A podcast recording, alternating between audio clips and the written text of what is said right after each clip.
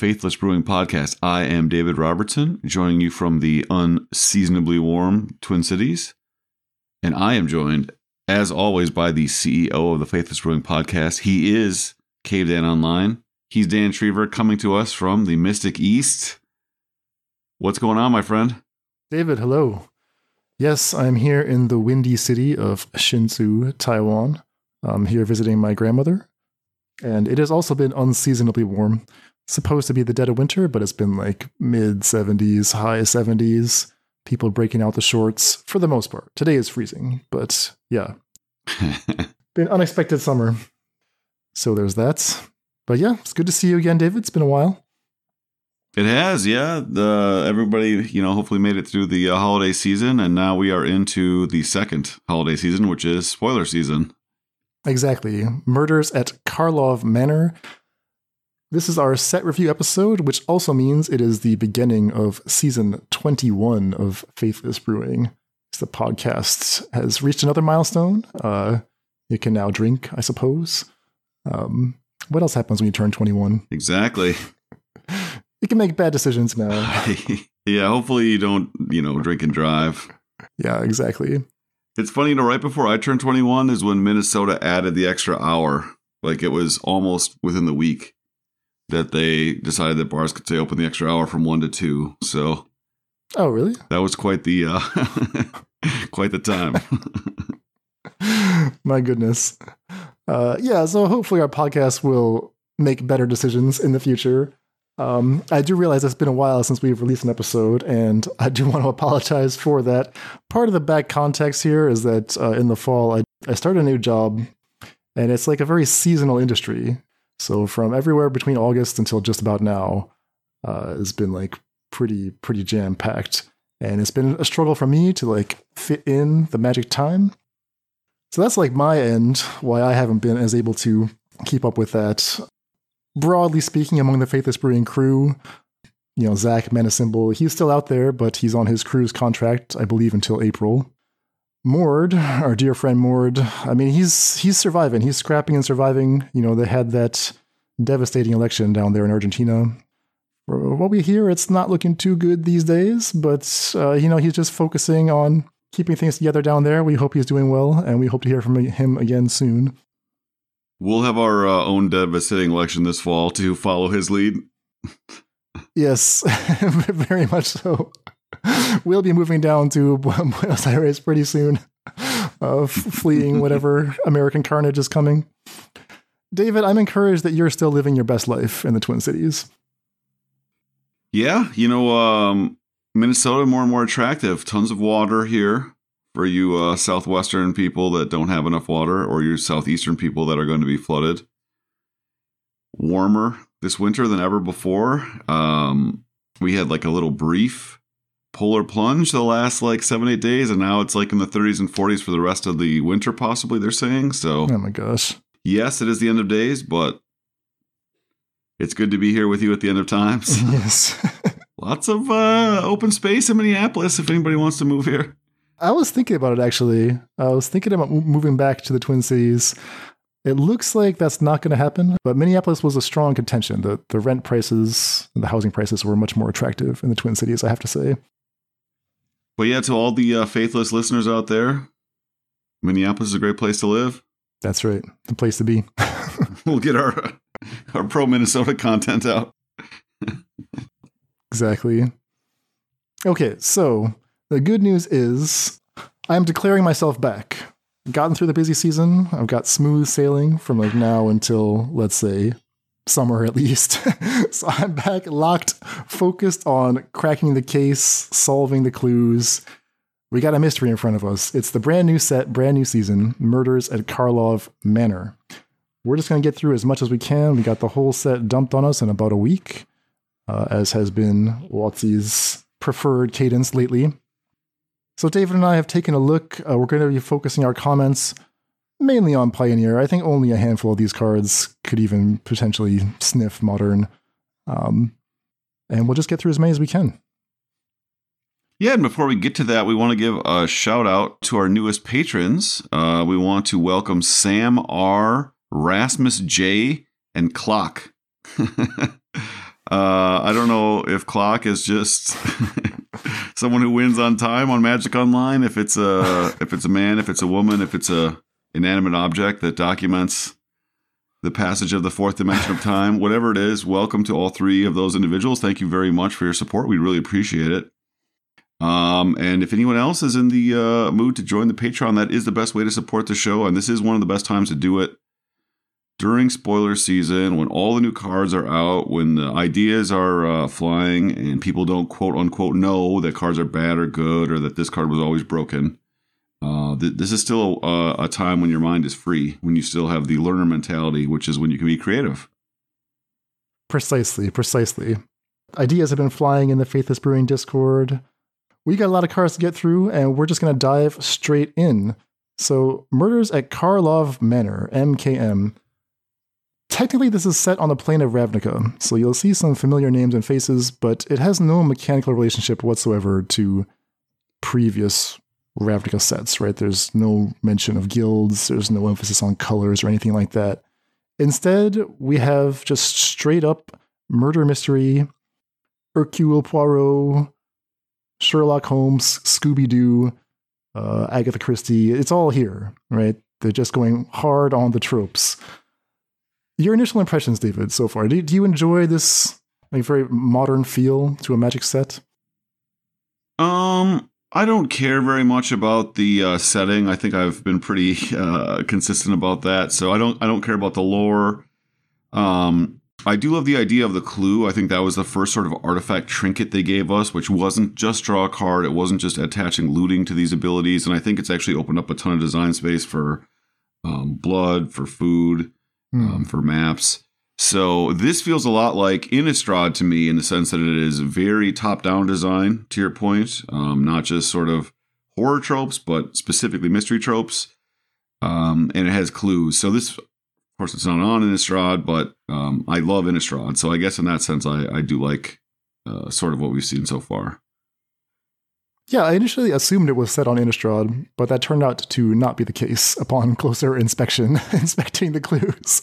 like, oh, it's actually Ravnica. Uh, I heard murders and I heard manor, and I just assumed it was some kind of haunted house. Uh, that's, I guess, not quite what's happening here. Okay, so we're in the city, the city of Ravnica, city that never sleeps, and we have a bunch of new mechanics. We'll run through them from the top, starting with cases. Cases are a new type of enchantment. I guess these are somewhat similar to sagas. They begin in their unsolved state. But we'll take the example of Case of the Burning Masks. It's one red red, and when when this case, the Case of the Burning Masks, enters the battlefield, it deals three damage to target creature an opponent controls. So you can kind of see where this is going. For three mana at sorcery speed, you deal three damage to something. That's like almost a plausible card. So the rest of the card is just going to be a little bit of flavorful ways to unlock additional value and this is going to remind you a lot of sagas. But in the case of cases, you actually have to solve the case, right? So the next part says to solve the case of the burning masks, three or more sources you controlled have dealt damage this turn. When that condition has been met, on your end step, the case now moves into solved mode. And when a case is solved, you unlock the third piece of text, which could be a triggered ability. In this case, it's an activated ability. Once you've solved this case, you now have the ability to sacrifice Case of the Burning Masks to exile your top three cards of your library. Choose one of them, and you may play that card this turn. So if you add it all up, much like with sagas, you feel like you get a lot of stuff by the end. But solving a case could take some time. Maybe it will just never happen, right? You could quite easily just never solve a case, and that's not a total disaster. Uh, but if you do solve the case, you've dealt three damage to a creature, and you've looked at three and gotten to play one. So, what do you make of this card type, David, and specifically this case? I think that sagas were a huge improvement over planeswalkers. I think I was honestly one of the first people in the community to say that this is what planeswalkers should have been. And they continue to explore different sagas. The sagas that flip into creatures have been super cool. Um, and this is another way to do it, right? It's it's functionally a saga with only two triggers, the initial one and the final condition it gives you like a little mission, right? So the it kind of tells you what you need to do. You need to decide how important that first ability is and how often you can live with not solving the case. I do want to point out that solving the case always happens at the end step, so these are actually going to be a little more clunky than you'd think. This particular saga it, uh, case is terrible. Um, it is wildly unplayable. The front half, three mana for three damage to a creature is terrible. They need to start letting these red effects go face, um, especially if they're going to price them this this poorly. So, I mean, this is just an uncommon. This will this will be a fine card in uh, limited. There's tons of play to it, tons of decision making. So I love this style of card. This particular this particular case is just not even close. Next mechanic is called collect evidence. Collecting evidence means you exile cards from your graveyard with a total mana value of X or greater. So there'll be a number printed on the card. Example, Analyze the Pollen. It's green for a sorcery. As an additional cost to cast Analyze the Pollen, you may collect evidence 8. So in order to do that, you need to exile cards from your graveyard with total mana value 8 or more. If you've done that, then you have collected the evidence required. Okay, so what happens? Well, it's, it's kind of like a kicker in, in this case. So the normal mode, search your library for a basic land card, put it into your hand, then shuffle. However, if evidence was collected, if you exiled eight or more, you instead search your library for a creature or a land, and then that card goes into your hand, and then you shuffle. So the same templating as Traverse the Ulvenwald, but instead of having to achieve Delirium, here you're actually going to consume cards from the graveyard. Yeah, so we've had like seven or eight now lay of the land plus mechanic, uh, set mechanic. I think this is the best of all of them. Um, Street Wraith is a five mana card that goes to your graveyard. The uh, various land cyclers in uh, the Lord of the Rings set are one mana uh, to cycle, but they have you know whatever five for the blue one, you know six for the red one. So it's actually quite easy to turn this on in modern. Hmm. Um, reasonably easy to turn it on if you want to in Pioneer. There's the six mana sorcery uh, draw four that can cycle for one colorless. There's the seven mana creature that cycles for a blue. So if you really want to turn this on, you can. Um, but you know, I think you've been pointing out very well, very um, sort of eloquently, Dan. We think of tutoring as this broken effect and then we go th- jump through all these hoops to turn on our tutor and then like we just tutor for the same creatures we just play so you know we're paying an extra mana we're cycling these you know kind of clunky cards. What are we getting out of it? I think in modern it's already cards you want to play and maybe you can get cheaper creatures right? Death shadow is a card that traverse the Ulvenwald was often played with. So you can often tutor for it and play at the same turn. We don't quite have those options in pioneer but i think this card is very powerful. Yeah, so if I'm hearing you correctly, despite all those caveats, you do think this is actually worth building around in Pioneer. Modern, maybe not worth building around, but it's in contention. I think in modern it's going to see more play than Pioneer. I, I, think Traverse has been terrible in Pioneer every time we try to play with it, and this is better than Traverse. So it's a card you can try to play around with, but there's not a creature I'm even thinking of. Like I always want to tutor. I don't even know what I would play with this in Pioneer. I mean, it, it tutors non-basic lands when it's fully kicked as well, if that's relevant. I think the, I think you could be able to rebuild like the Jund version or maybe a four color version of like Death Shadow, which was big for a while. I think you can play a couple of these in that type of deck. Also worth noting, this exiles them, so it's not like Traverse the Ulvenwald where it's like all other traverses are turned on. This, you know, exiles your Street Wraith. um, so you have to find another eight you know, CMC worth of cards that are going in the graveyard if you want to cast your second one. So maybe you play like two of them. So many mechanics are just ravenous to consume your graveyard. Collect evidence, you just put it in that bucket. Um, if you're building a deck around the collect evidence mechanic, you're going to have a graveyard that's continuously getting reduced down to zero. So, in that sense, you're like weirdly somewhat protected from graveyard hate because you you weren't relying on the graveyard being full or anything like that. But you're just like you're not going to be able to do anything else with the graveyard. Like it's going to be getting gobbled up constantly, or you're going to be getting a lot of basic lands, which you have to be okay with. I think for a card like this, you just have to be okay with a one mana sorcery that you know maybe the spell casting prowess angle of the card is the main thing you want, and then every once in a while you get to collect evidence and go get a creature which is fine. Yeah, I mean, casting Lay of the Land is pretty tough, so hopefully you aren't doing that too often. But that's why I think this is maybe not like a build around card. I think this is just a card you can play as a couple of in decks that already were wanting to play. You know, like I said, Street Wraith is just in certain decks already. Street Wraith is a card you want to play with Death Shadow, so. Mm. All right, next up, an old mechanic, an ancient mechanic, returning in disguise, uh, cloaked in new form. So the morph mechanic from Onslaught block, is that right? Yeah, that's from back when I was in college. That's an ancient, ancient mechanic. Okay, so morph back in the day referred to like alien creatures being encased in these kind of tarantula shaped clay capsules, right? And then they would burst free when you unmorph them, and it turns out that ah, surprise, it was a goblin or it was like a battering craghorn or something like that not a super successful mechanic. I mean, it was a fun limited environment. They brought it back for Khans of Tarkir, but what we've seen is that morph and constructed just isn't a thing, right? Paying three for a two-two face-down creature is just is just not going to happen.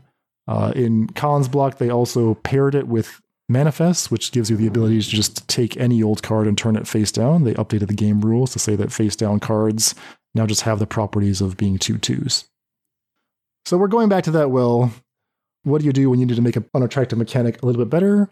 Well, you slap Ward 2 on it. Right? This is the future of magic is Ward 2.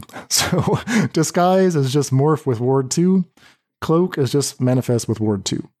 Um, I don't think there's any other differences, are there? No. Zero differences. Okay, so I guess the question is are any of these cards even plausible for constructed? Well, I think what they've done is they've made the front side of these cards like more aggressive, you know. So we have an example here: Fugitive Codebreaker. Mm-hmm.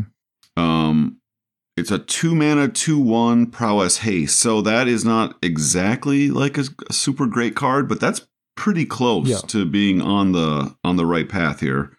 Um, it has a disguise, so you can flip it up for five and a red, and that cost is reduced by one for each instant sorcery card in your graveyard. When it's turned face up, discard your hand, then draw three cards. So very reminiscent of Be- Bedlam Reveler, which once it's in play is a three-four prowess creature. Um, so if you have the five instants and sorceries in your graveyard already, this is three mana for a two-one prowess haste that does the Bedlam Reveler thing. So I think it's actually very, very competitively priced with that. Especially, you never really want to play four Bedlam Revelers because the first you know the first one that resolves discards your other ones that doesn't and they don't turn it on. This is a card you you don't mind playing on turn two right? You play your um monastery Swiftspear they fatal push it. You just play fugitive codebreaker attack for two. You know they play their you know whatever uh, blood tithe harvester. You kill it trigger your prowess etc you get to play the game with this and then your third or fourth one that you draw is the one that you flip up to draw the cards yeah, I think that is the secret to making a mechanic like morph or disguise even remotely playable and constructed is you have to make the card playable without the disguise half. Fugitive Codebreaker is actually the only 2-1 prowess haste in the history of the game. So I, I think your analysis is correct, David, but there isn't actually an exact comparison in any previous card. Like you, you search for 2-1 prowess haste for 2, it just doesn't exist. I think the only other card with prowess and haste is uh, what is that? Is it colored one three flyer, Storm Chaser Mage? Oh yeah, Storm Chaser Mage. Yes. But for the most part, you know, we have two one prowess for two, but that doesn't have haste, right? So this, on its front face, if we call it that, might just be like good enough. Uh, and then you you slap on the ability to pay, uh, hopefully just four mana, right? Three to disguise, and then potentially just one to un- undisguise the code breaker. That's super attractive. I guess the lesson from the the one three guy was that haste is not super important on these creatures because you're you're paying two. You really don't have that much mana left over to pump at that turn. But that's a one three. This is a two one, so that's like a fine turn two play. Just like play this down on turn two, hit for two. That's actually a pretty good turn. It's like a Viashino Pyromancer with a lot of upside. Yeah, absolutely. You know, and just the line that I outlined, right? You you play your one drop, they you whatever strangle it. Mm-hmm. You just get in for two. Now they have to decide like, am I going to kill this creature? or Am I going to like play my you know two drop? If you don't kill it, you know you're going to cast you know whatever shock their face, trigger, opt, trigger, consider trigger. I mean, this is a legitimate threat, and, and in the late game, just like you said, hopefully we're paying four mana. Um, and we're drawing three cards. I mean, a four mana, two one prowess haste that draws three cards is broken.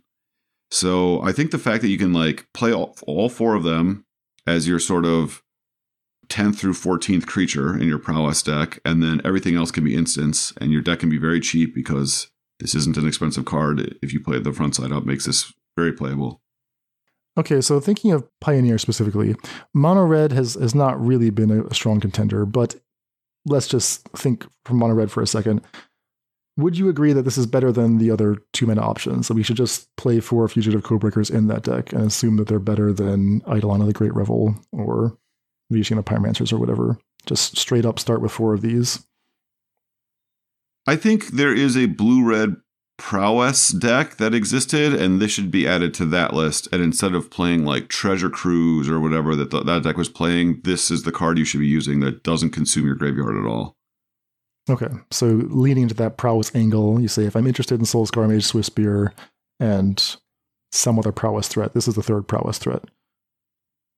Yeah, and I think normally you know you end up with more than twelve creatures. So I don't know if we're playing you know the the dragon sprite or whatever. I, uh, people who have played a little bit more of this deck than me can speak to that. But that deck would play like opt, consider a bunch of one mana burn.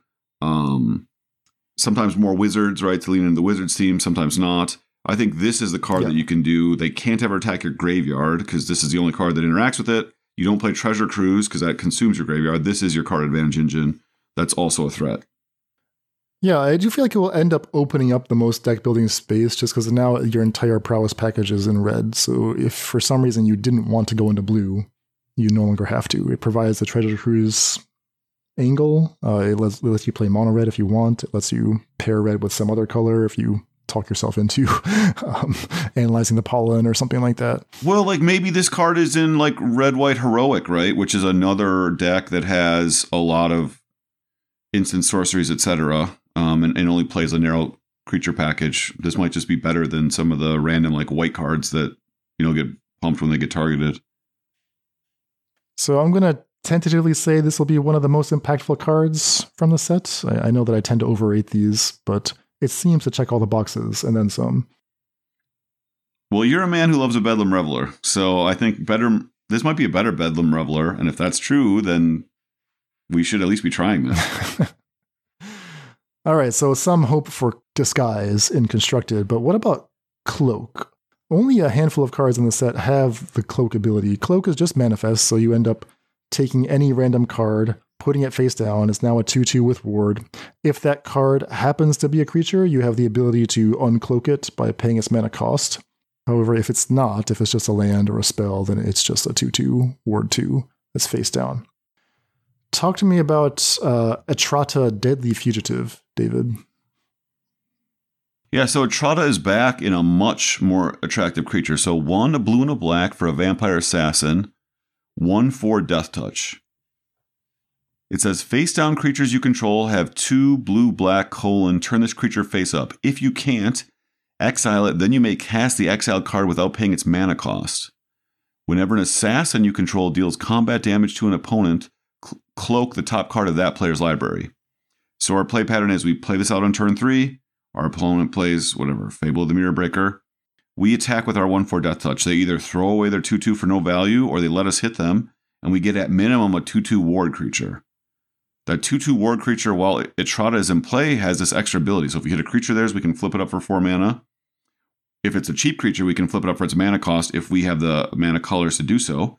If we hit whatever, Teferi, the five mana one, we can for four mana flip up our ward creature and cast Teferi without paying five mana. Um, so this is a really, if you get lucky, you have a crazy chance to high roll, right? You can flip up a huge creature. Now there aren't that many of those that are played in the format, or you can flip up an expensive spell. If you hit their dig through time, if you hit their treasure cruise, um, it's a fine blocker. It's hard to block profitably, right? The best a creature can hope to do is trade with it. Um, you know, survive stomp.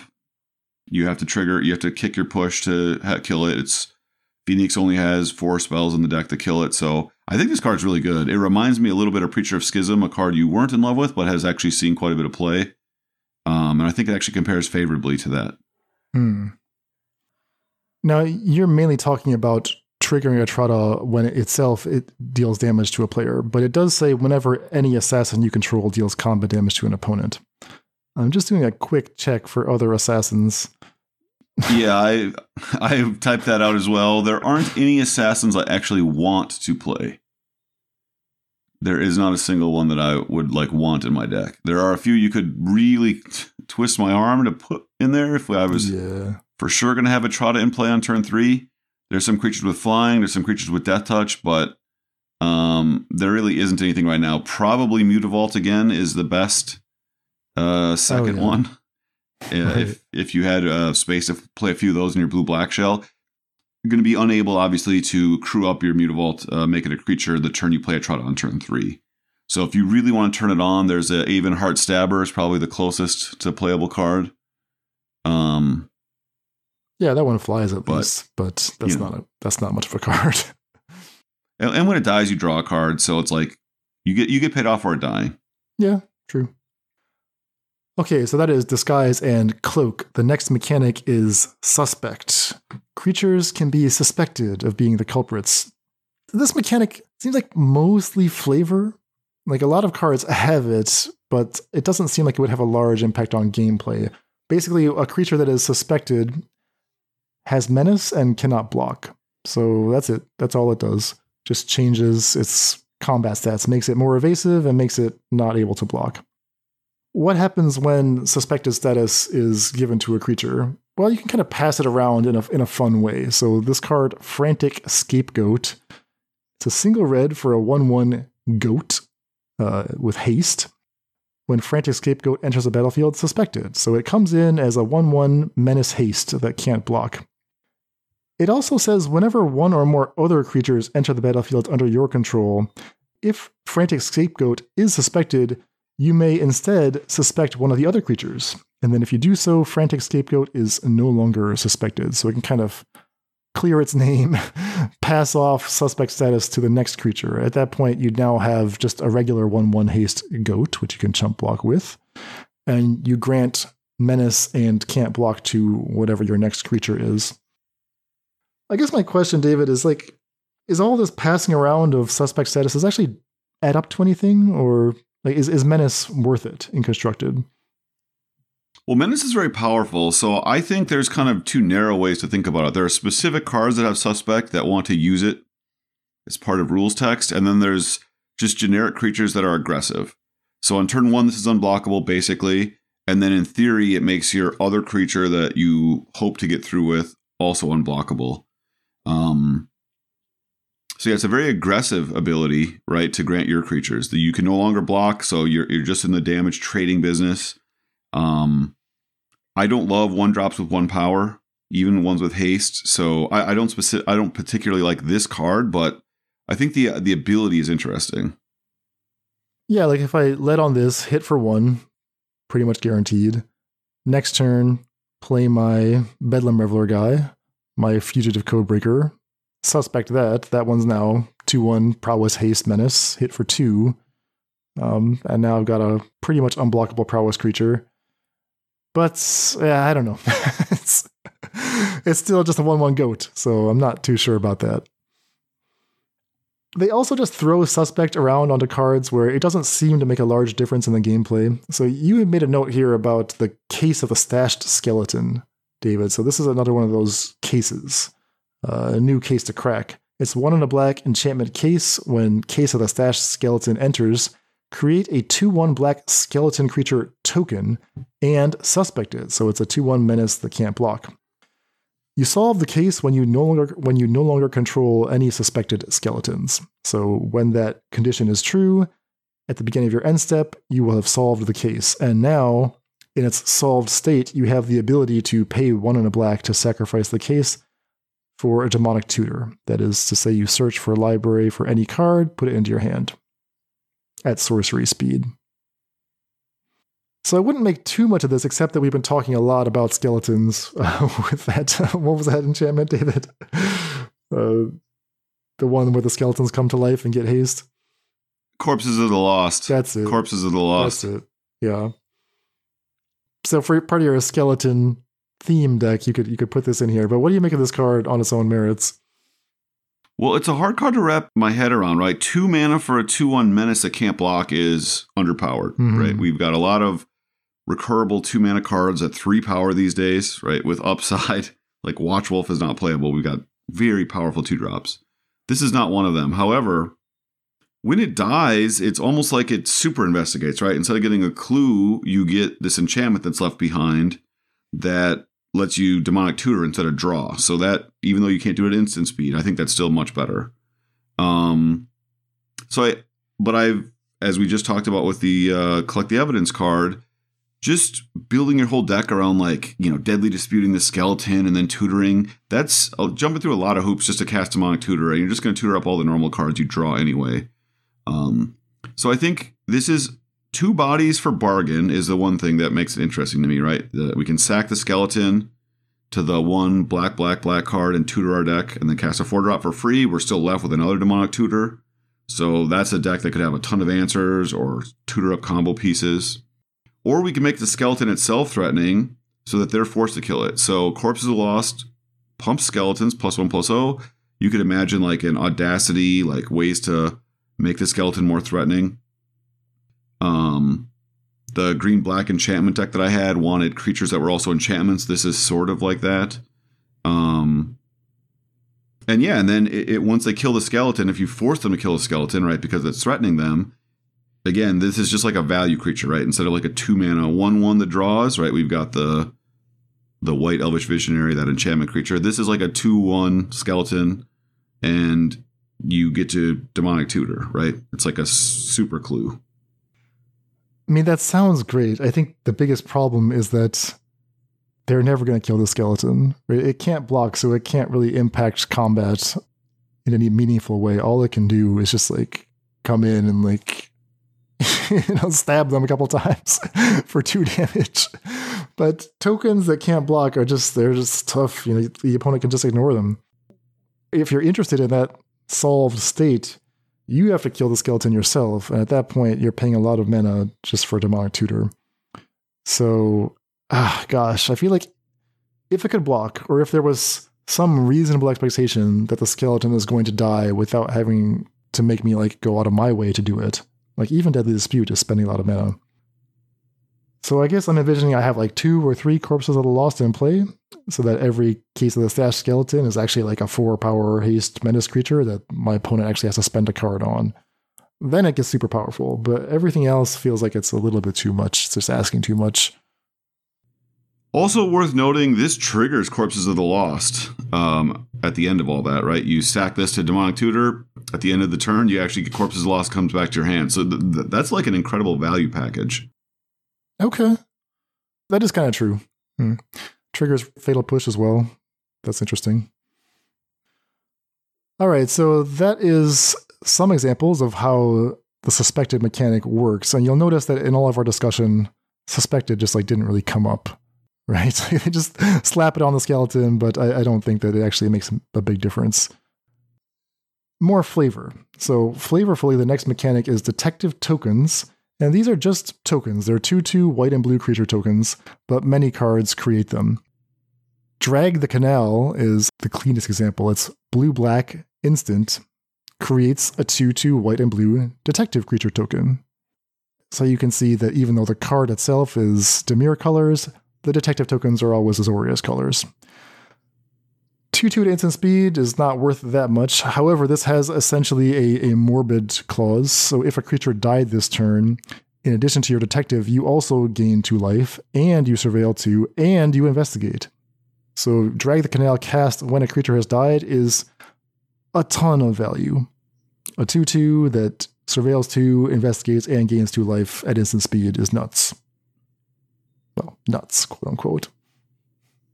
Yeah, how how to make sure we can always trigger it though, right? If our opponent doesn't have creatures playing Fatal Push and and Doomblade, that's not going to help us. So I don't think this is actually a great main deck card for control decks because what if your opponent doesn't have creatures? It's bad in the mirror. Just a two mana two two instant is not close to playable.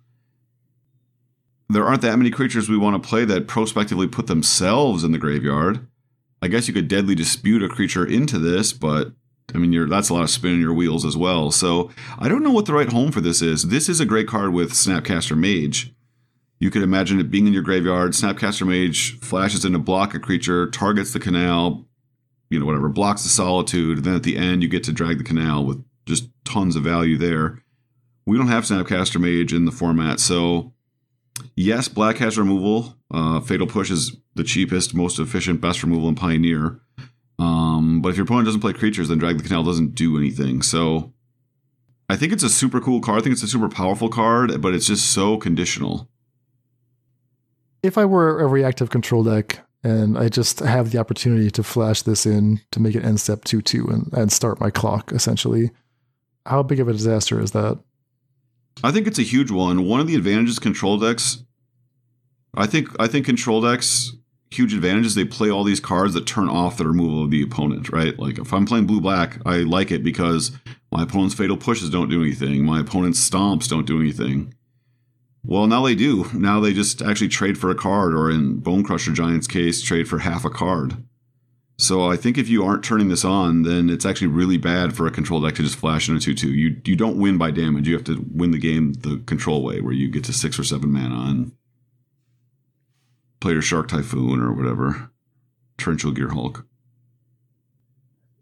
Also, there isn't going to be blue black control anymore. We'll get to the card that eliminates it as an entire archetype. So, this is a blue black mid range card if it's anything. So, we have to decide if we want to play blue black mid range. You will for sure play four Fatal Push. Mm. I, I'm really looking for a creature that helps me set up this Drag the Canal by itself. A Blood Tithe Harvester like creature that could do it at instant speed. Blood Tithe is only sorcery speed. It's a third color, and it doesn't actually help if your opponent isn't playing creatures. There's nothing for it to target. So seems like Drag the Canal works best in a cat oven style engine, like something one mana creature that just puts itself in the graveyard. This does make two game objects, right? It's the detective and the clue token. So if you're going to be a bargain deck, which doesn't exist, if you're going to be a deadly dispute deck, this is on theme, but that'll be a kind of a, a weird way to build your cat oven deck. Yeah, I mean, I think you're like down the right road, though. I think you have to play this card with Deadly Dispute or Cat Oven or something like that. The bargain, but like, you don't want to play the four mana bargain tutor to tutor this. I mean, now you're paying four mana for it, right? It's not, it's not worth it. So, all right. Next mechanic is a returning mechanic. Uh, no surprise here. Investigate is back. Investigate creates clue tokens, and not only does do we get a bunch of cards that investigate, but we also get the clue subtype just slapped onto various cards. Much like we've seen, like Gingerbrute is a creature that is also a food. We see in this set some artifacts that just like happen to also be clues in addition to everything else. So they have the ability to pay to sack them and draw a card at some point in the game. And that's always kind of interesting. I think we we talked about one of those, the lead pipe, in our early first look episode. But investigate, I mean, this is always a favorite. There's a whole cycle of those uh, cards for the lead pipe. So there's a white one mana one, there's a blue one mana one, uh, there's a red one mana one, and a green one mana one. So if you're interested in playing uh, equipment that can also sacrifice for a card and have some minor upsides, you have a choice. I think they're all going to be fun cards unlimited. In terms of new ways to investigate, a bunch of new cards will investigate. Lazav, Wearer of Faces, is a one that's perhaps worth a look. Blue and a black for a legendary creature, Shapeshifter Detective. Okay, so Lazav has taken his talents to the precinct. He's now trying to crack the case. It's a 2 3 creature this time. Whenever Lazav, Wearer of Faces, attacks, exile target card from a graveyard. So any card from any graveyard, and then investigate. So that's kind of neat. It's a little bit of a graveyard trespasser type clause. Whenever you attack, you are creating a resource that's making a clue for yourself, and you're doing some graveyard hate. On top of all that, Lazav says whenever you sacrifice a clue, you may have Lazav become a copy of a creature card exiled with it until end of turn. So it's a temporary clone, but essentially, you know, on, on a subsequent turn, if Lazav has attacked, exiles some creature from a graveyard. You can then crack the clue mid combat, even uh, to turn Lazav into the thing that it, it, exiled for the rest of the turn. Yeah, I mean, is it just a two mana two three that accrues value every attack, um, as long as there's a target, as long as there's a card in the graveyard, this seems worth it to me. I think that second ability is more just like flavor text. Mhm. I don't think you want to like build your deck around trying to put some like big boom boom in the graveyard. The previous Lazav, you know, we've tried to do various things where it's copying uh, Kroxa or Uro or things like that. Um, I do think you want to remember you can attack with this, get its trigger exile, and then you can sack the clue. Um, so you still get the the clue each time you attack before you turn it into whatever your Bonecrusher Giant or whatever. So apart from any kind of synergy thing, Yeah, I think no synergy at all. Just two mana card you can play in your blue black mid range deck that we're postulating here, and it attacks a graveyard against Phoenix. Is a cheap threat against blue white control, which is going to be the best deck in the format by a huge margin. Um, and just just a value card. Survive Stomp. Just kind of does everything you want it to do. yeah, everything except having an ETB. So in that sense, the graveyard trespasser is a little bit more of a guaranteed, uh, guaranteed quote unquote two for one, we could say, because it's got that ward, and you're always going to get your life and your first exile. All right, last up, Surveil is back. Uh, this is a welcome addition, in in my opinion. I'm a known Surveil apologist. Surveil seems to be I don't know, replacing Scry, or maybe this is just for this one set only because Surveil very, very nicely sets up the collect evidence mechanic. But they're giving us a whole bunch of Surveil cards. Even the rare land cycle is just the the temple cycle, the tap lands that scry one when they come into play. Exact same cycle, except now instead of scry one, they surveil one. And then on top of that, they have the basic land types. So a commercial district is a mountain forest, ETB tapped, taps for red or green, and when it ETBs, you surveil one. The first time these lands were arou- around, people somehow calculated that the scry was worth 0.14 cards. Each one was like 1.14 cards, and Surveil is worth more than that. I haven't run the numbers on it myself. so these are slow but valuable lands. Yeah, in modern, because of the fetch land mana base, means you could probably play one just as a if you're going to play a tap land and you aren't needing to fetch a triome because of your mana base. It's nice to just have that extra fixing. Uh, there are decks that have graveyard synergies that might want to play more. Um, in Pioneer, obviously a little difficult because you'd have to play a bunch of them if you want them. Playing tap lands is really bad. The triomes get play in decks that want to play binding. Um, but I don't think these are better than the triomes, even with the surveil, because the extra type is very relevant to the binding and your fixing. So I would guess that very little of these will be played in Pioneer, and probably one in, in almost every two color deck in Modern.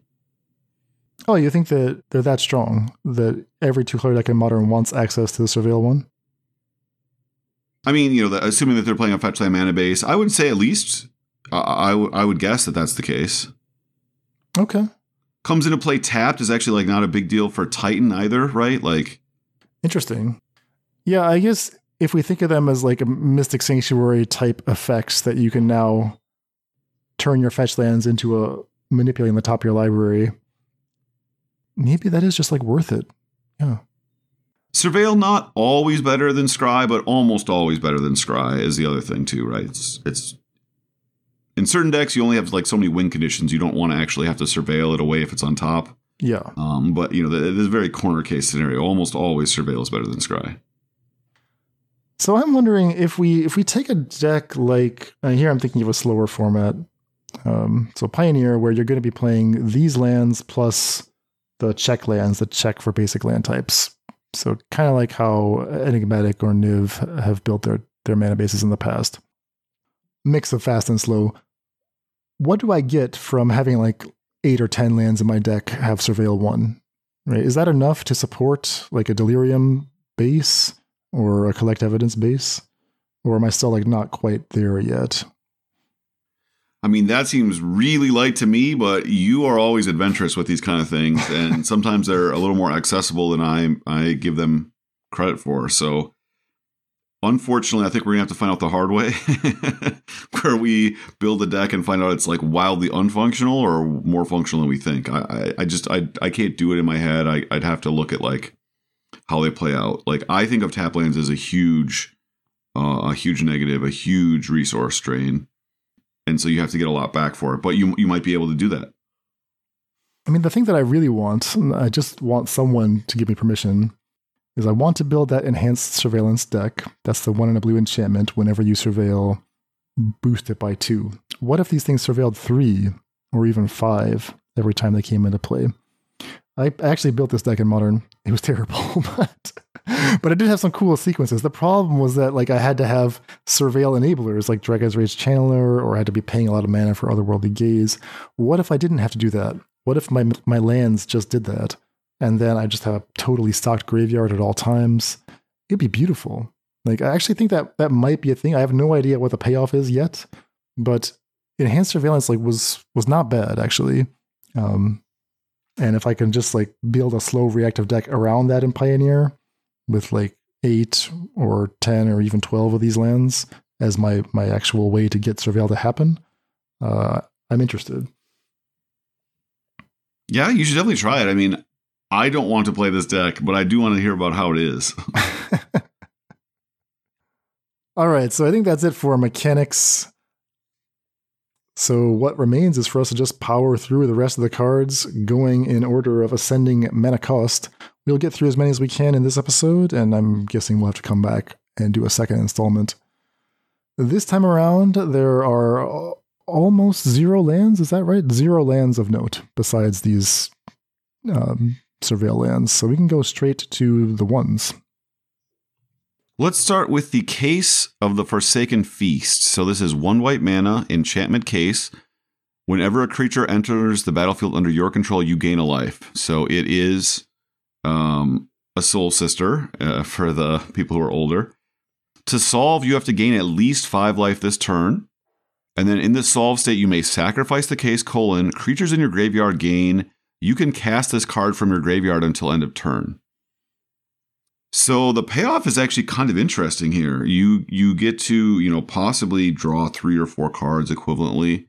Um, there is a deck right now in the format that uses Soul Sisters. That is the Amalia deck.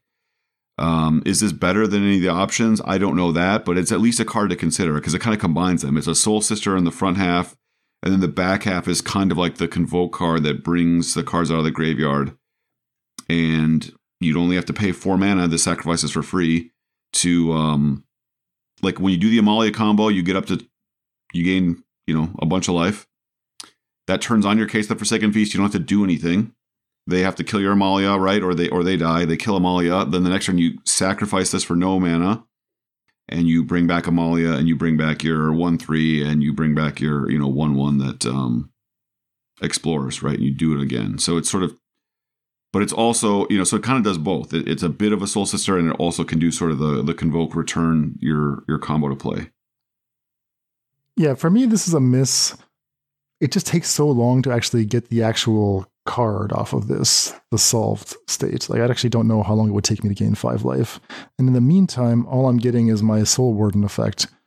And that itself has not really been good enough in pioneer like the voice of the blessed type deck with Lunarch Veteran or whatever. There's just like not quite enough stuff. Uh, Trelasarra Moon Dancer. I don't think that the Amalia deck itself want. Eh, hmm. Yeah, I mean, I think you're right. It's like Innkeeper is already doing this job better, so I don't think that we're gonna be like adding Case of the Forsaken Feast to the deck. But I could be wrong. I mean, I think that the the one mana white creature that they play is way worse than this. That like comes back for one and a white. Really? You think it's worse? So, yeah, the card's freaking terrible. Innkeeper's awesome, but that card is garbage. This is just that that doesn't die to removal. It's resistant to sweepers, etc. Interesting. Okay, so you're replacing Lunar Lunarch Veteran. Yeah. If you really just want to gain five life, we have a two and a green, three three dinosaur. When it comes into play, you can pay a green to disenchant, gain four life, or exile a graveyard. So the four life plus the one life from Case of the Forsaken Feast, that does it all by itself. So we, we've got actually pretty trivial ways to gain the life. Um, if it's if that's what you want to do, I, I kind of agree with you, Dan. At the end of that, you're going to rebuy your three three dinosaur. That's not that exciting, but it's actually kind of easy to turn this on. There, there's a there's the two green green four four that gains four life when it comes into play, and if it someone makes you discard it, you get to put it in play for free. Um, that's a card you can play. So you, there's multiple green creatures that just do this without having to do anything special, just as a come into play effect. Hmm. Nice. All right, next up, a quick shout out to my boy, the Rubblebelt Maverick. It's a green for a 1 1 human detective, ETB Surveil 2. It also has the ability to exile itself from the graveyard to put a plus 1 plus 1 counter on something. David marked this for skipping, but this is actually the only one drop that surveils like this. Two is like so close. If it surveilled three, I would be like, this card is amazing. But my Crabvine brain is saying that, you know, you, you can't just immediately lump this in with the mill two, mill three effects, which are actually pretty weak. Um, like the black one drops that just mills two is garbage. But surveilling two means you can plausibly just keep this on a one lander and know that you have the ability to like top a land if necessary. Two is like almost there. I, am ready for the next evolution of this card that surveils three, and then I'm all in. In a crabvine shell or in other types of shells? In any type of shell. Yeah, any type of graveyard deck. I guess my main point is that Surveil is way, way better than Blind Mill for decks like that. Um, and we haven't really seen enough Surveil cards for that to be like widely incorporated yet into deck building. I guess only Crabvine tries to do it, but I've just been amazed at how much stronger it is, how, how strong Surveil is at like sequencing your first land drops. Uh, all right, moving on down the one drops. What's next, David? All right, Felonious Rage. One red for an instant. Target creature you control gets plus two, plus O, and haste until end of turn. And then when that creature dies, create a 2 2 white blue detective creature token. So we don't really have, you know, I think in modern there's the red sorcery. Target creature gets plus three, plus O, and haste. And then I think it flashes back for three mana. That effect does not exist um, in Pioneer. So this is one of the only cheap ways to grant haste and a power bonus, and it will reward you if that creature trades in battle or if it's already going to die. So this does a lot that's unique. Um, giving you a two-two body back is actually kind of a lot. It's you know, almost like giving Undying to a cheap creature because it's probably got a similar body size. Um, so yeah, I, I can't think of a deck specifically. I don't know that like Red White Heroic wants this, but uh, it's kind of cool. It's cool with the um, the one three wizard that casts a spell for free from your graveyard that has less power than it, right? You play that, you play this to give it haste. Oh, interesting. Um, okay. You can flashback a, a three a three power creature. If it trades in combat, right? They they block that with their Bonecrusher Giant. You get a two two back. I, I don't I don't know if there's a thing there or not, but it, it it's it's a unique effect in Pioneer. My concern is that we're almost never going to get full value, quote unquote, off the card.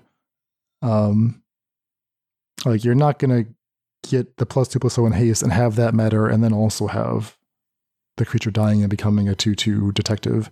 It's just very unlikely that all that will happen at once. I think you're gonna have to content yourself with just getting one or one and a half of these effects every time you cast Felonious Rage. Um, and I mean, it's cool that the card does all of this. Yeah, that's that's probably true. I would like to make a case for the case of the Filched Falcon, David. So this is blue enchantment case, ETB investigate. Solve it by controlling three or more artifacts, and then in the solve state, you may pay two in a blue, sacrifice the case of the Filched Falcon to put four plus one plus one counters on target non creature artifact. It becomes a flying bird in addition to its other types. We have here plenty of game objects, right? You get a blue enchantment that makes a clue. So you're card neutral at that point, and you've accumulated another blue pip towards your Nykthos deck or something like that. If you ever solve this, which doesn't seem that hard, honestly, like controlling three or more artifacts, it's not an efficient play, but you now have the ability to like turn the case into a 4-4 flyer. Well, you still have your clue. I, I kind of like all of this, right? Like I'm picturing either like a mono blue deck with um like witching well type stuff where you're just trying to accumulate blue pips and maybe you have something like uh, I mean, there's all all kinds of blue effects that let you pick up your blue permanents and like recast them. Or even something like Blue, White, Ensoul, where you know this provides two towards Machiko's Reign of Truth, and then you know it's another threat after they kill the first clue. Like maybe you you lead on Case of the Filched Falcon, and soul it up, or play Machiko's Reign turn two. Eventually, you just get another four four waiting in the wings. Yeah, the interaction with Machikos is worth noting because you do get an artifact and a creature there. The fact that you have to pay three mana on the back end is so much. Like, this is not an aggressive card. Because you have to basically pay four to get your Ensoul. So it, it's like you're playing a mid range version of the Ensoul deck for some reason. Well, I would play this over like the the Ghostfire Blade slot, right? It's instead of pumping a creature, I'm investing in my future success with making a clue, which you say is immediately card neutral. If you pay two more mana, yes, then we've replaced ourselves itself, but we can't ever sacrifice it because we need to have the three artifacts in play. Well, it's an artifact enabler for my Ensoul that is also an additional copy of Ensoul later. That's that's what I mean, right? Like it, four four flying is actually quite significant, right? Yes, it costs three, but at that point in the, game. the game, flying the flying is very relevant. I I totally agree that the flying is very relevant. Yeah, maybe it's better than I think. It just the three mana at the back end and giving you just a clue at the beginning is is pretty tough. Hmm. And like blue white control just has exile effects. So that's the other problem. Like blue white control is going to be the best deck in the format, and it's going to just house decks like this. Well, it's either blue white or it's Phoenix. It can't be both, right? What if blue white is not the best deck? I mean, it's bad it's if they be Phoenix. temporarily locked on your stuff, but I thought you just said Phoenix was going to be the so best. So it's going to be bad. we, no, no, no. I said blue white control is going to be the best deck. We're not going to be seeing a lot of Phoenix, unfortunately Okay. or fortunately, if you like or don't like it. Next up, pick your poison. Green sorcery. Choose one. Each opponent sacrifices an artifact. Each opponent sacrifices an enchantment. Each opponent sacrifices a creature with flying. That's very cheap for a charm. Yeah, a super useful, super powerful sideboard card, especially in modern. I actually think it's very good because it destroys the ring, uh, which is Oh, yes. something that like most cards can't do, and it does it incredibly efficiently because it's a sacrifice effect that gets around indestructible. It can blow up Urza's Saga. It can kill Murktide Regent. Um, and that's a lot for a one mana card to do.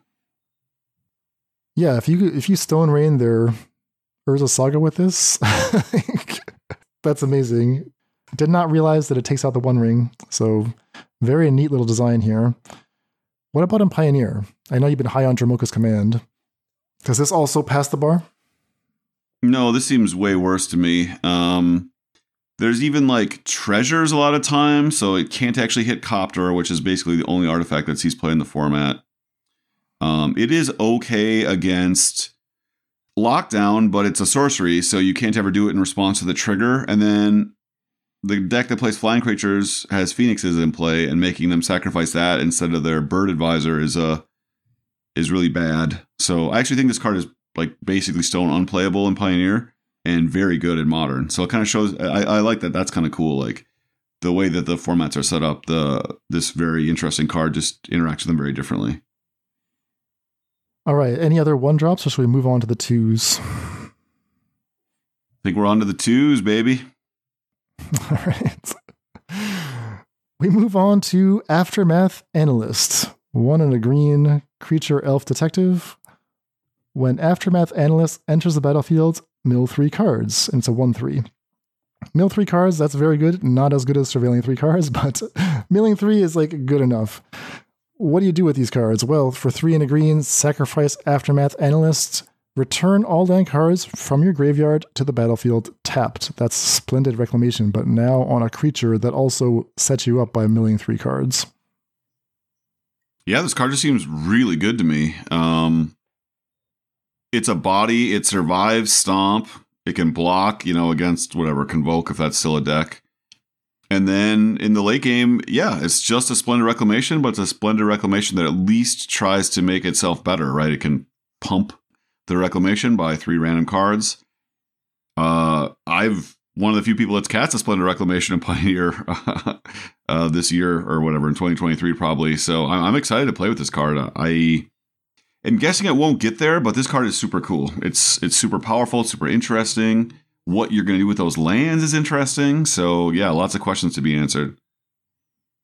So the mill three will hit, let's say, one land, maybe two if you're lucky. By the time you hit four mana, you now have the threat of ramping one or two lands. Are you going to go beyond that? Are you going to play like I was going to say Evolving Wilds, Fabled Passage, or whatever the new one is from this set that improves on that? Are you going to like play extra lands that put themselves in your graveyard? Um, probably. So, I don't think you want to think of this as a ramp card on turn four because we already just have four mana cards that ramp twice on four. You don't need to play this card. Mm-hmm. I think you want to be like part of a combo finish, right? So I'm thinking of like the BTL deck I played with that black creature that triggered every time a swamp came into play, for instance. Um, that type of effect is, is what you're going to want. Okay. And so that deck had a few of the Capenna fetches. Uh, I don't know what any of them are called, but like they come into play, they immediately stack themselves, you gain a life, and it fetched one of three basic lands. Right, right. What about a deck like just straight up Lotus Field combo? Like, it's not a horrible play on turn two. Blocks, puts a land or two in the bin. Eventually, your Lotus Field will put more lands in the bin. If they attack the Lotus Field angle, um, you can just ramp naturally with this, starting on turn four, get three or four lands back. Yeah, I mean, it's maybe a sideboard juke. The problem is the deck is so built around having an active Lotus Field. If they have Damping Sphere or whatever, it doesn't matter if you have all the other lands in play. Like your combo turns don't work, Hmm. right? You do your draw three, discard two, untap two lands. If you don't actually have Lotus Field making extra mana, that card doesn't do anything. It doesn't lead up to your. It doesn't function as a ramp spell. So unless you have a whole juke uh, sideboard plan, I don't think this would work that well for Lotus Field. Okay. One other concept. Um, I mean, I'm intrigued by the ability that this is actually just straight up better than Splendid Reclamation because of the Mill 3.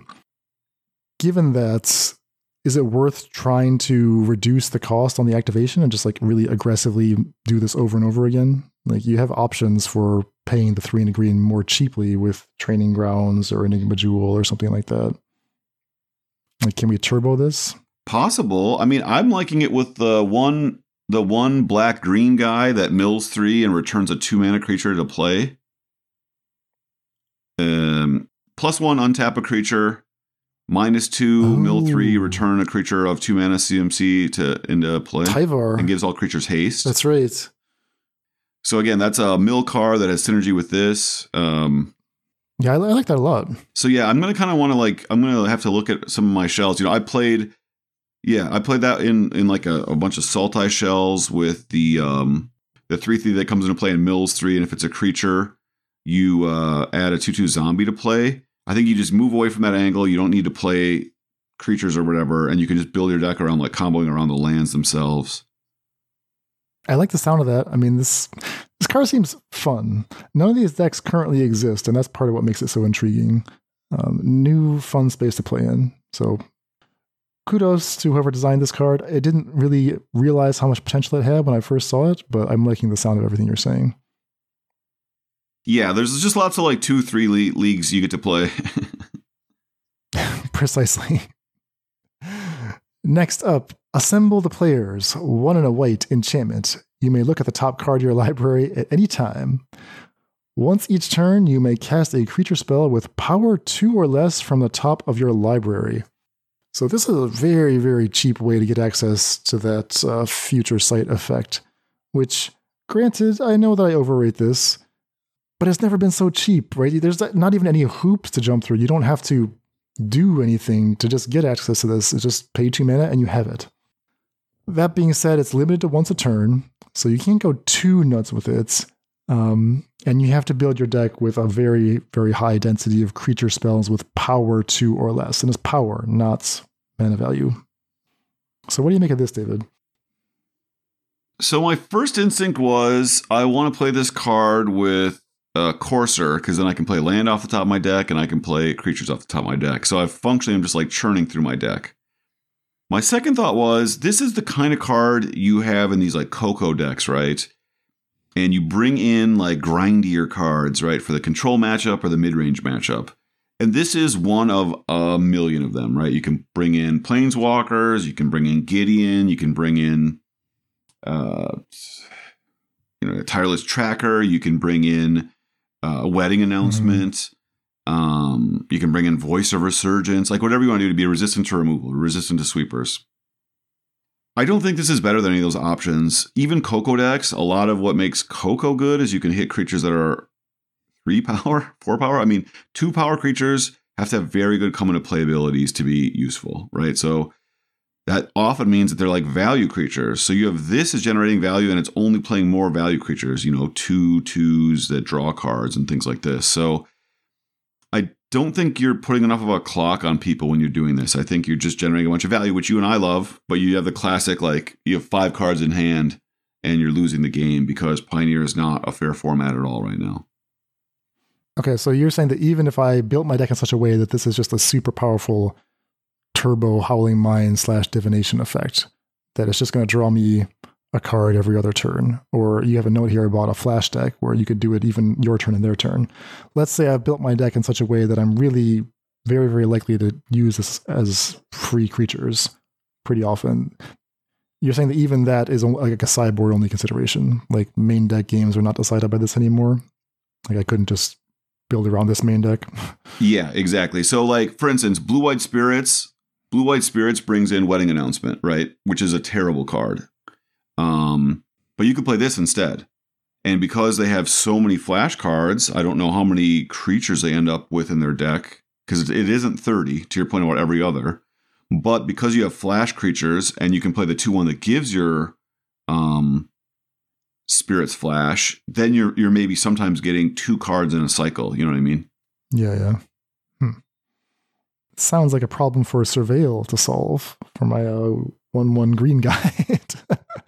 Unlock the power of surveil and make sure I'm getting a creature. Well, yeah, that, that's kind of I was thinking like. And I mentioned the last that I was interested in Kellan because Kellan also removed creatures from the top of your deck and put it into your hand. Mm-hmm. Um, assemble the players is like a Kellan that you know does it right away. So I, and I do like the Courser is also a two power creature. Um, so if you really want to build like a grindy deck that draws a lot of cards, you can do that. But the thing is like, how are you winning? Right? The the format's just very unfair right now. So you you'll beat red black very easily, and you're going to play them once a league. So how are you going to beat all the other decks? You'll have to decide. and unfortunately, two mana cards like this that get under counter spells are really bad because of uh, White's ability to just exile all permanents that cost two CMC or less. So this Bankbuster, these are not good ways to fight blue white control anymore. They're already playing four, um, four ways to just exile it in their main deck. Not even counting the um, the one in a white, you know, destroy creature or enchantment and and let somebody make two maps.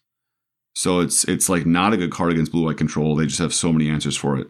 Main deck. Not to mention post sideboard. I mean, get out of here with that. Well, that sobering analysis applies to the next card that I was going to get hyped about. It's connecting the dots. One in a red enchantment.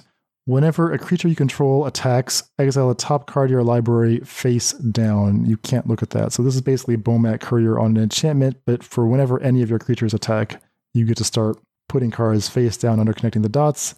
Similar to Bomat Courier, you unlock this by paying one in a red, discarding in your hand, sacrificing connecting the dots to put all the cards exiled into their owner's hands. So you get a fresh hand of cards. Two men is already like pushing it. And you're saying, David, that we just can't treat these cards as actual investments anymore. There's just enchantments are too fragile.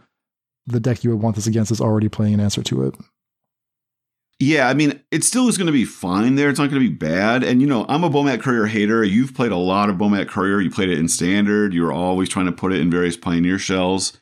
Do you like this more than Bomat Courier? Do you like having it on a creature that's like more fragile as a card advantage engine, but triggers itself? Or do you like this kind of card where maybe you go one drop, two drop, three drop? Instead of playing into their sweeper, I play connect the dots and maybe get two cards exiled, you know, with my well, we just listed our prowess creatures earlier. We're to play right the the two one that flips or whatever.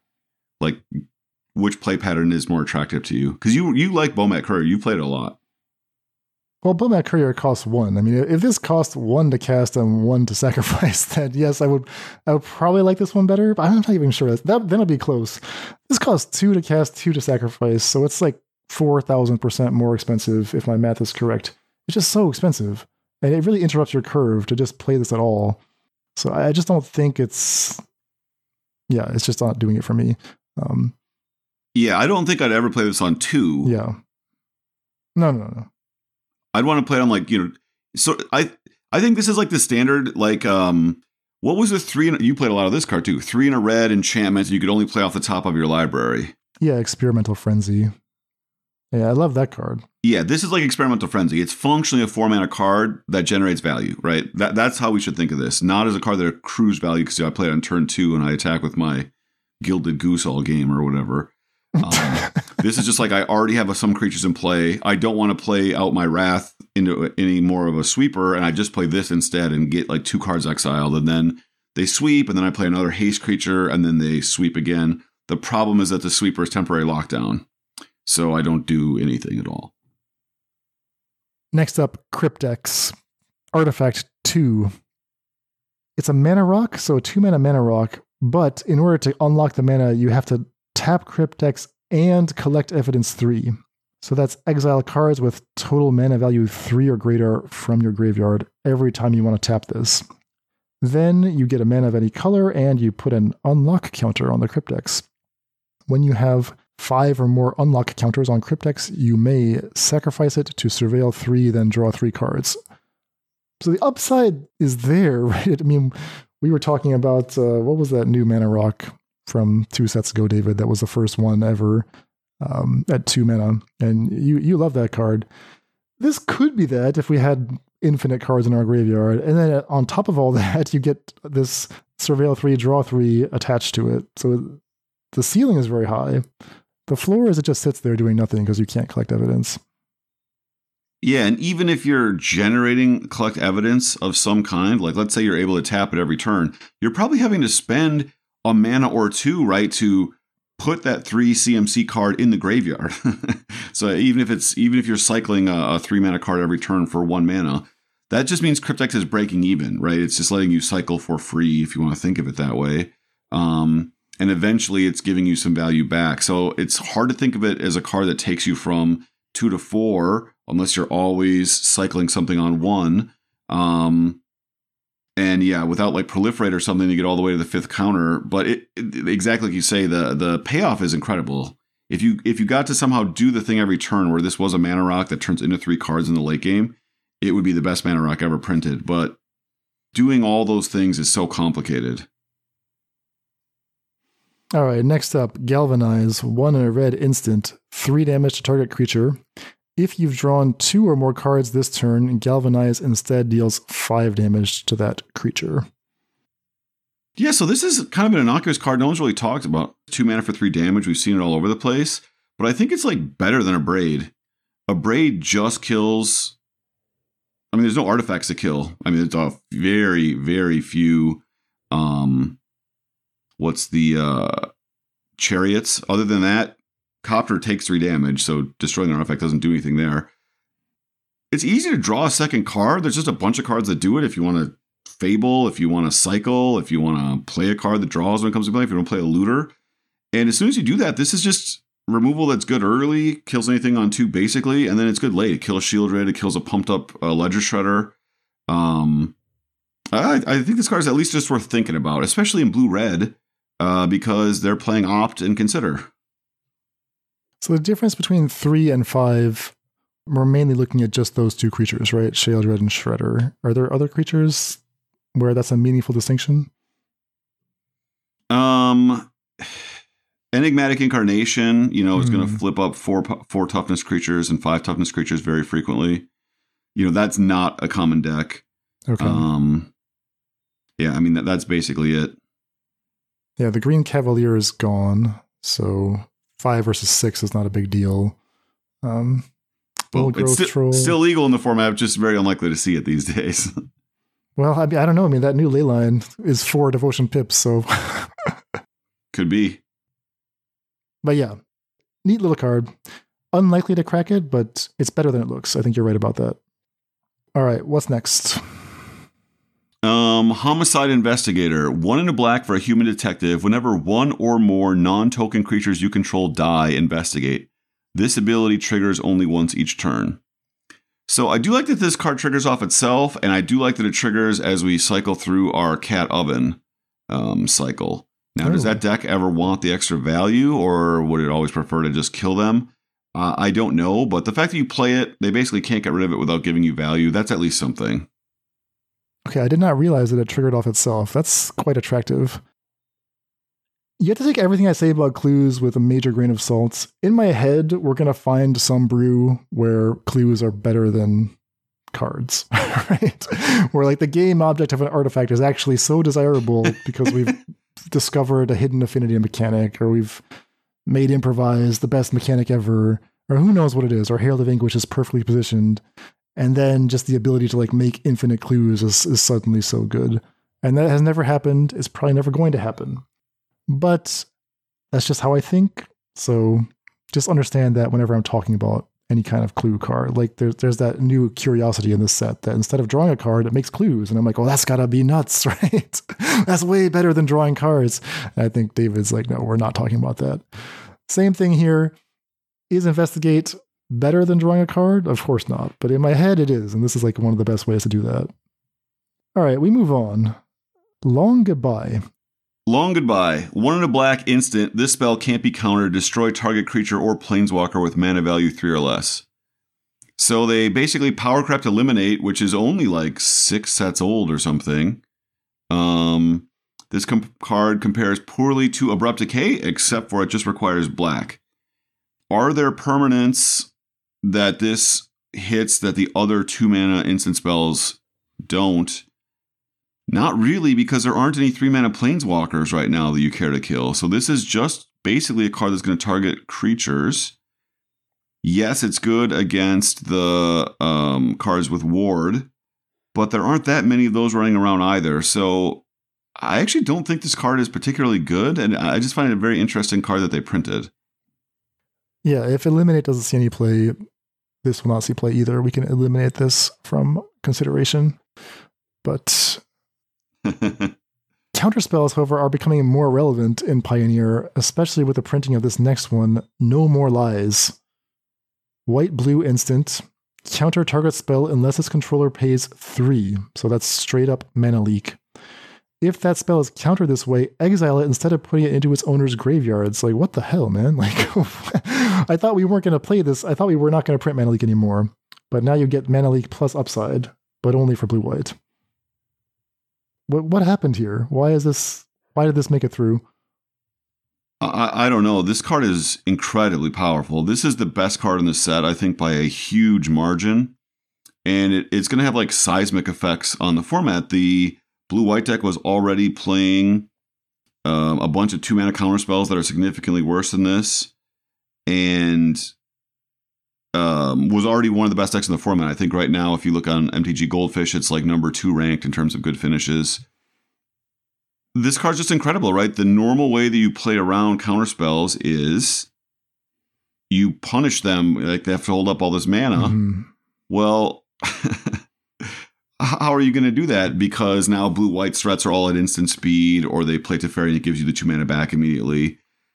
Okay, so I'm going to try to go under them. Well, they get to play a three mana enchantment that hits all permanent types, right? So Bankbuster isn't good against them. That's the huge difference between blue white control and blue black control. Bankbuster on turn two just beats blue black. That's why red black is one of the worst matchups for it. Blue white has a good matchup against red black because Red Black can't just play Bankbuster, can't just play Fable or whatever. All their cheap creatures get exiled, uh, including Kroxa. The graveyard is not is better attacked in blue white because of Rest in Peace, so it's a better deck against Phoenix.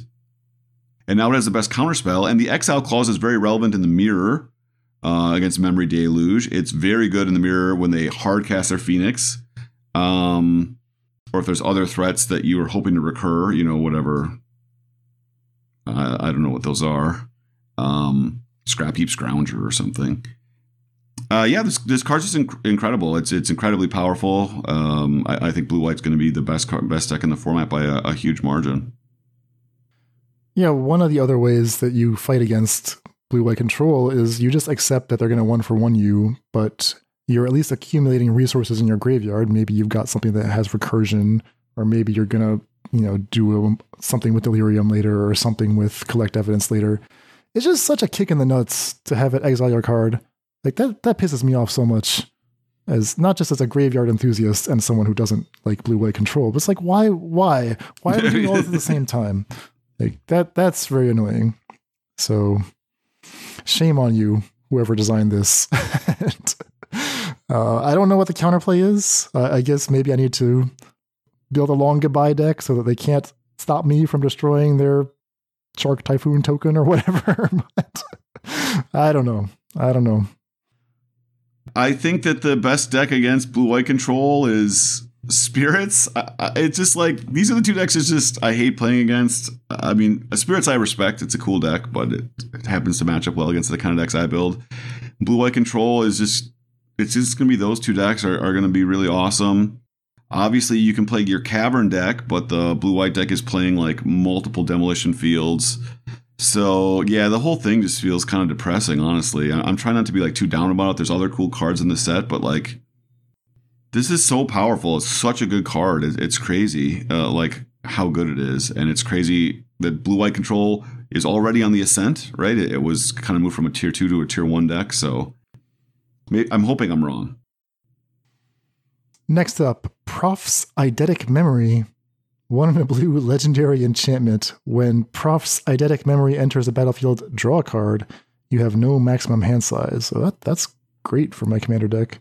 Beginning of combat on your turn, if you've drawn more than one card this turn, put X plus one plus one counters on target creature you control, where X is the number of cards you've drawn this turn minus one. Okay, so functionally, it ETB replaces itself right? So you're going to do a one drop on turn one. You're going to play this turn two.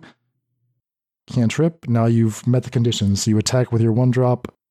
Proft's eidetic memory checks how many cards you've drawn. You've drawn two, so you get to put one counter on your thing. Is that worth it? I mean, is this an exciting play pattern, or is this just like a lot of text for not much benefit? I think this card is awesome. This is like a combination Spirited Companion, because it kind of gives you one power, if you will, and a card. Again, I, we have to have a one drop in play to absorb the counter, etc. But then it's also like an uh, Luminarch Aspirant, where it can give you plus one plus one counters at least one, if not more, mm. a hmm. turn if you feed it, right? So hmm. let's just imagine turn one Thraben Inspector. They're not going to fatal push that. They're going to do something else. You play this. Now I pump my Thraben Inspector attack. Minimum, I can always sack my clue, get another plus one plus one counter out of my Thraben Inspector, you don't even have to attack with the creature, by the way. It's just at the beginning of combat.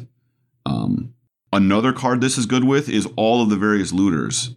So, um, you know, any Jace, the the one three um, that untaps when you play a legendary card, which this is, by the way. So let's just say you have the one three, you loot, you play this, you loot again, and at the beginning of combat, you actually put three counters on your one three. Um, what's the name of the card, Dan? I'm forgetting it. But anyway, just that just that combination where this is this is adding three power that turn, and you're looting, which you love, so stuff's moving to all kinds of zones. But Arcanist is that the card you're talking about? The one three that. Ah, no, it transforms. I'm on it here.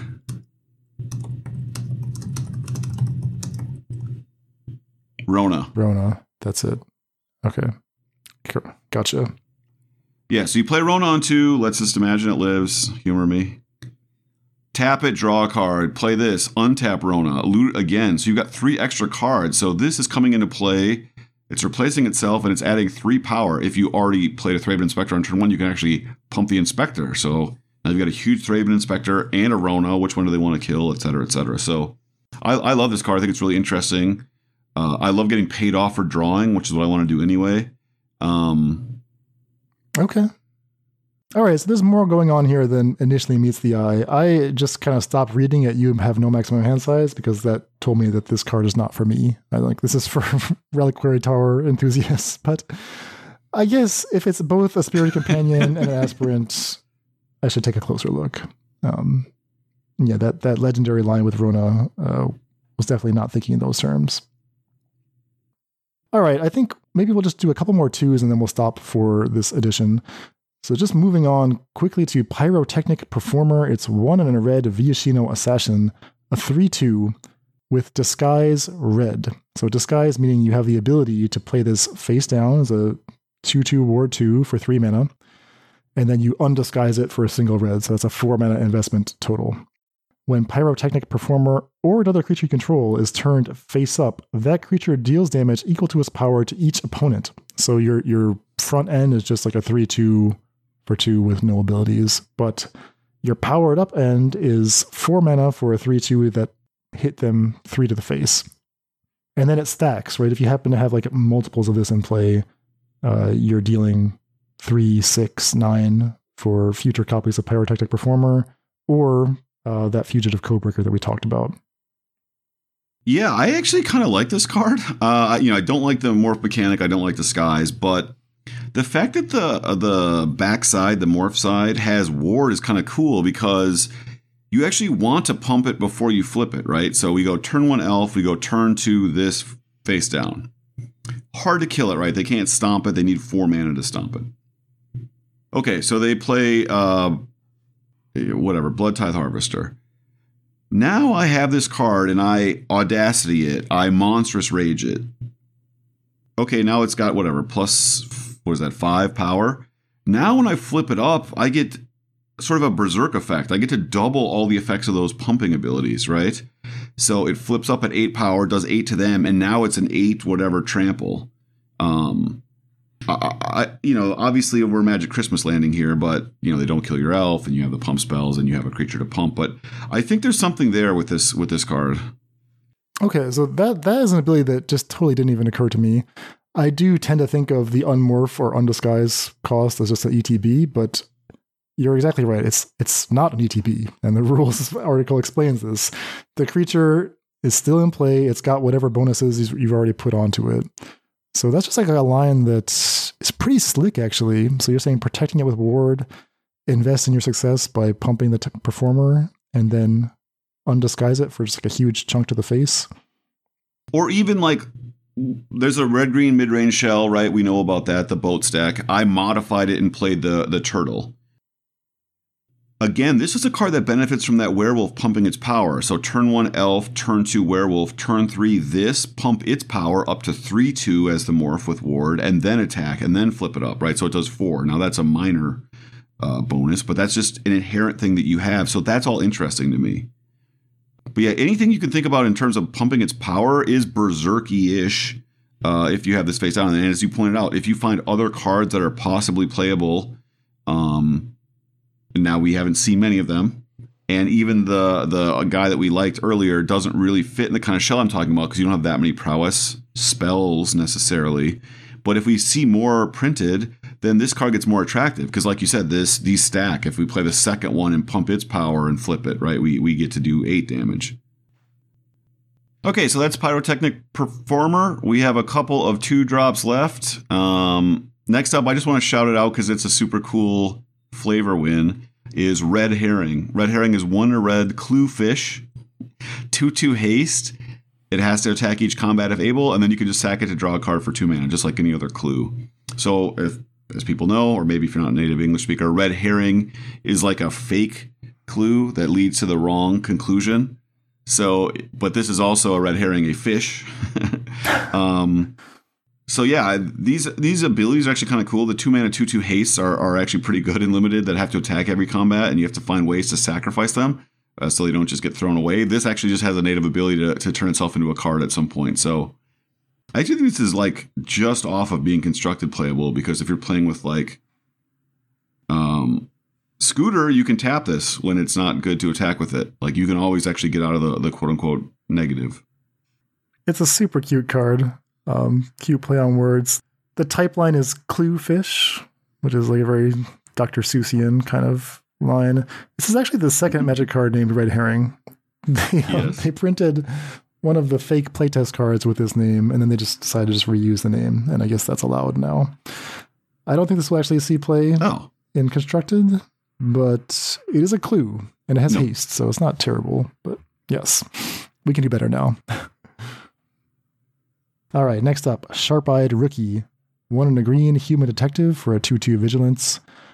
Whenever a creature enters under your control, if its power is greater than Sharp Eyed Rookie's power, or its toughness is greater than Sharp Eyed Rookie's toughness, put a plus one plus one counter on Sharp Eyed Rookie and investigate. So, I mean, functionally, all that text is just the evolve mechanic. Is that right? whenever Sharp Eye Rookie evolves, you investigate. Yes. So do we like evolve? I mean, is that good enough? I thought Evolve was pretty good. Um, you're going to probably at three mana want to play a creature with a three power or three toughness, right? You could play the two mana white green two three that doubles plus one plus one counters. So that turns this into a four four vigilance that investigates, and it kind of meets the, the thing that Zach, uh, you know, who we miss, uh, and I always love is I, we always want to build a Tarmogoyf that actually replaces itself. And so the fact that this is like kind of a beater, it's threatening, it's also a good blocker, Hmm. but it also turns into a card advantage engine, and um, that that's attractive to me.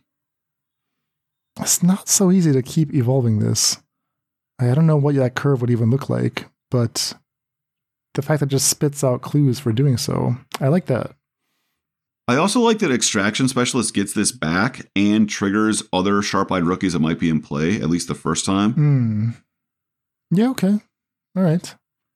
This is also like a cool card with Shieldred. Shieldred happens to have a really big butt, so five. I mean, so you, you can have your rookies get pretty big, uh, while Shieldred is still you know a thing, and Shieldred pays you off for the card draw.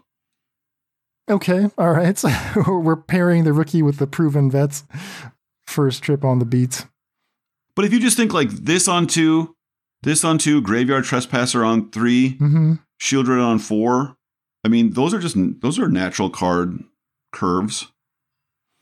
Ah, all right. I mean that that sounds good, but yeah.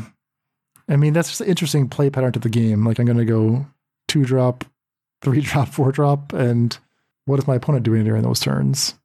I guess it doesn't have to happen sequentially like that. Like I can Well, I'm assuming eventually they're they're casting Wrath of God, and then we have two clues to show for all of our hard work. exactly. All right, next up, Doorkeeper Thrall, one and a white, flash flying for a 1 2 creature Thrall. Artifacts and creatures entering the battlefield don't cause abilities to trigger. Okay, so this is very interesting. We've seen Hushbringer just kind of quietly become one of the more important sideboard cards in Pioneers, sometimes even in Modern. We just need access to this kind of hate. Now it has flash in addition to flying. Doesn't have lifelink, but nobody cares about lifelink for the most part. And then on top of that, this tops artifacts, and uh, this is the first card I believe of its kind that does that. well, I mean, Mom did all permanents, but sp- to specifically point out artifacts, yes.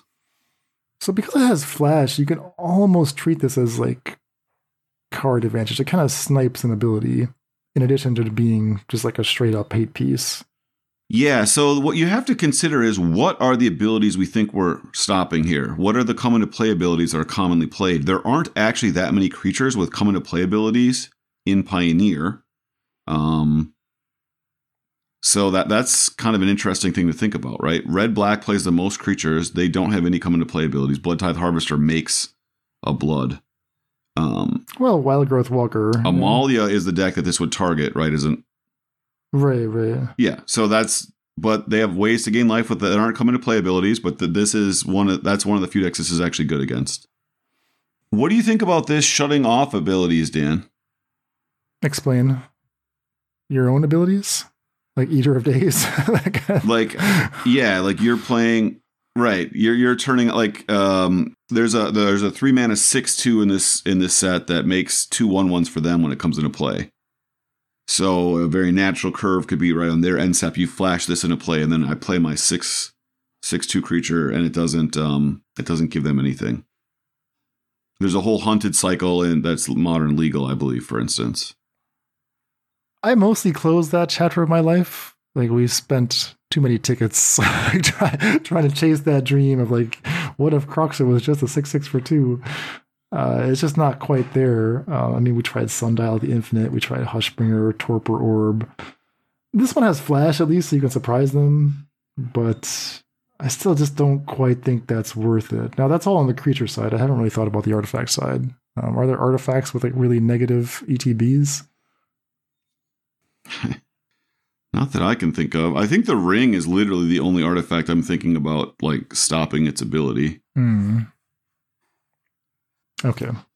well, I guess this stops like the um, Ovalchase Daredevil cycle. Oh yeah. Well, there you go. So I think, despite all our negative comments, I think this is a major upgrade to Hushbringer, which is a card that has made its way into more decks than I would expect. So I would just like pick up a playset of this just to have it. Um, and when the time is right, I think this will be better than Hushbringer. Yeah, just leaving two mana up is so much easier than leaving three mana up. Um, it's it's a sideboard card, not a main deck card, though, right? I mean, there there's no main deck way to like take advantage of this at this time. Yeah, agreed. All right, any other two drops you would like to offer up for consideration? No, I think that's all of them. I think we're through all of the ones and twos. right. We'll count that as a major success to get through all the ones and twos without any detours into caves or any other such nonsense like that. Um, so we're going to cut it here. We'll come back to hopefully finish out the set review in our next installment. Um, but until then, if you want to come hear more takes on these cards, uh, you can hop into our Discord. Our people are discussing these cards all the time. Uh, joining our Patreon also gets you access to the extended show notes, which is where David has left his written comments on all of these, um, including some cards that uh, we decided not to talk about when the actual time came, but you can find his notes on them uh, in the show notes as well. Beyond that, yeah, I mean, the set is releasing pretty soon, right? I think it's one week from today that you can play with this online. Is that right? Two weeks? Wow, is it? I thought it was in February. I, I, I don't know.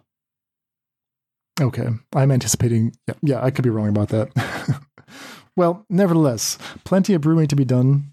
And yeah, we will hit up all the expensive cards in our next installment. So, David, thank you very much. And we'll see you next time.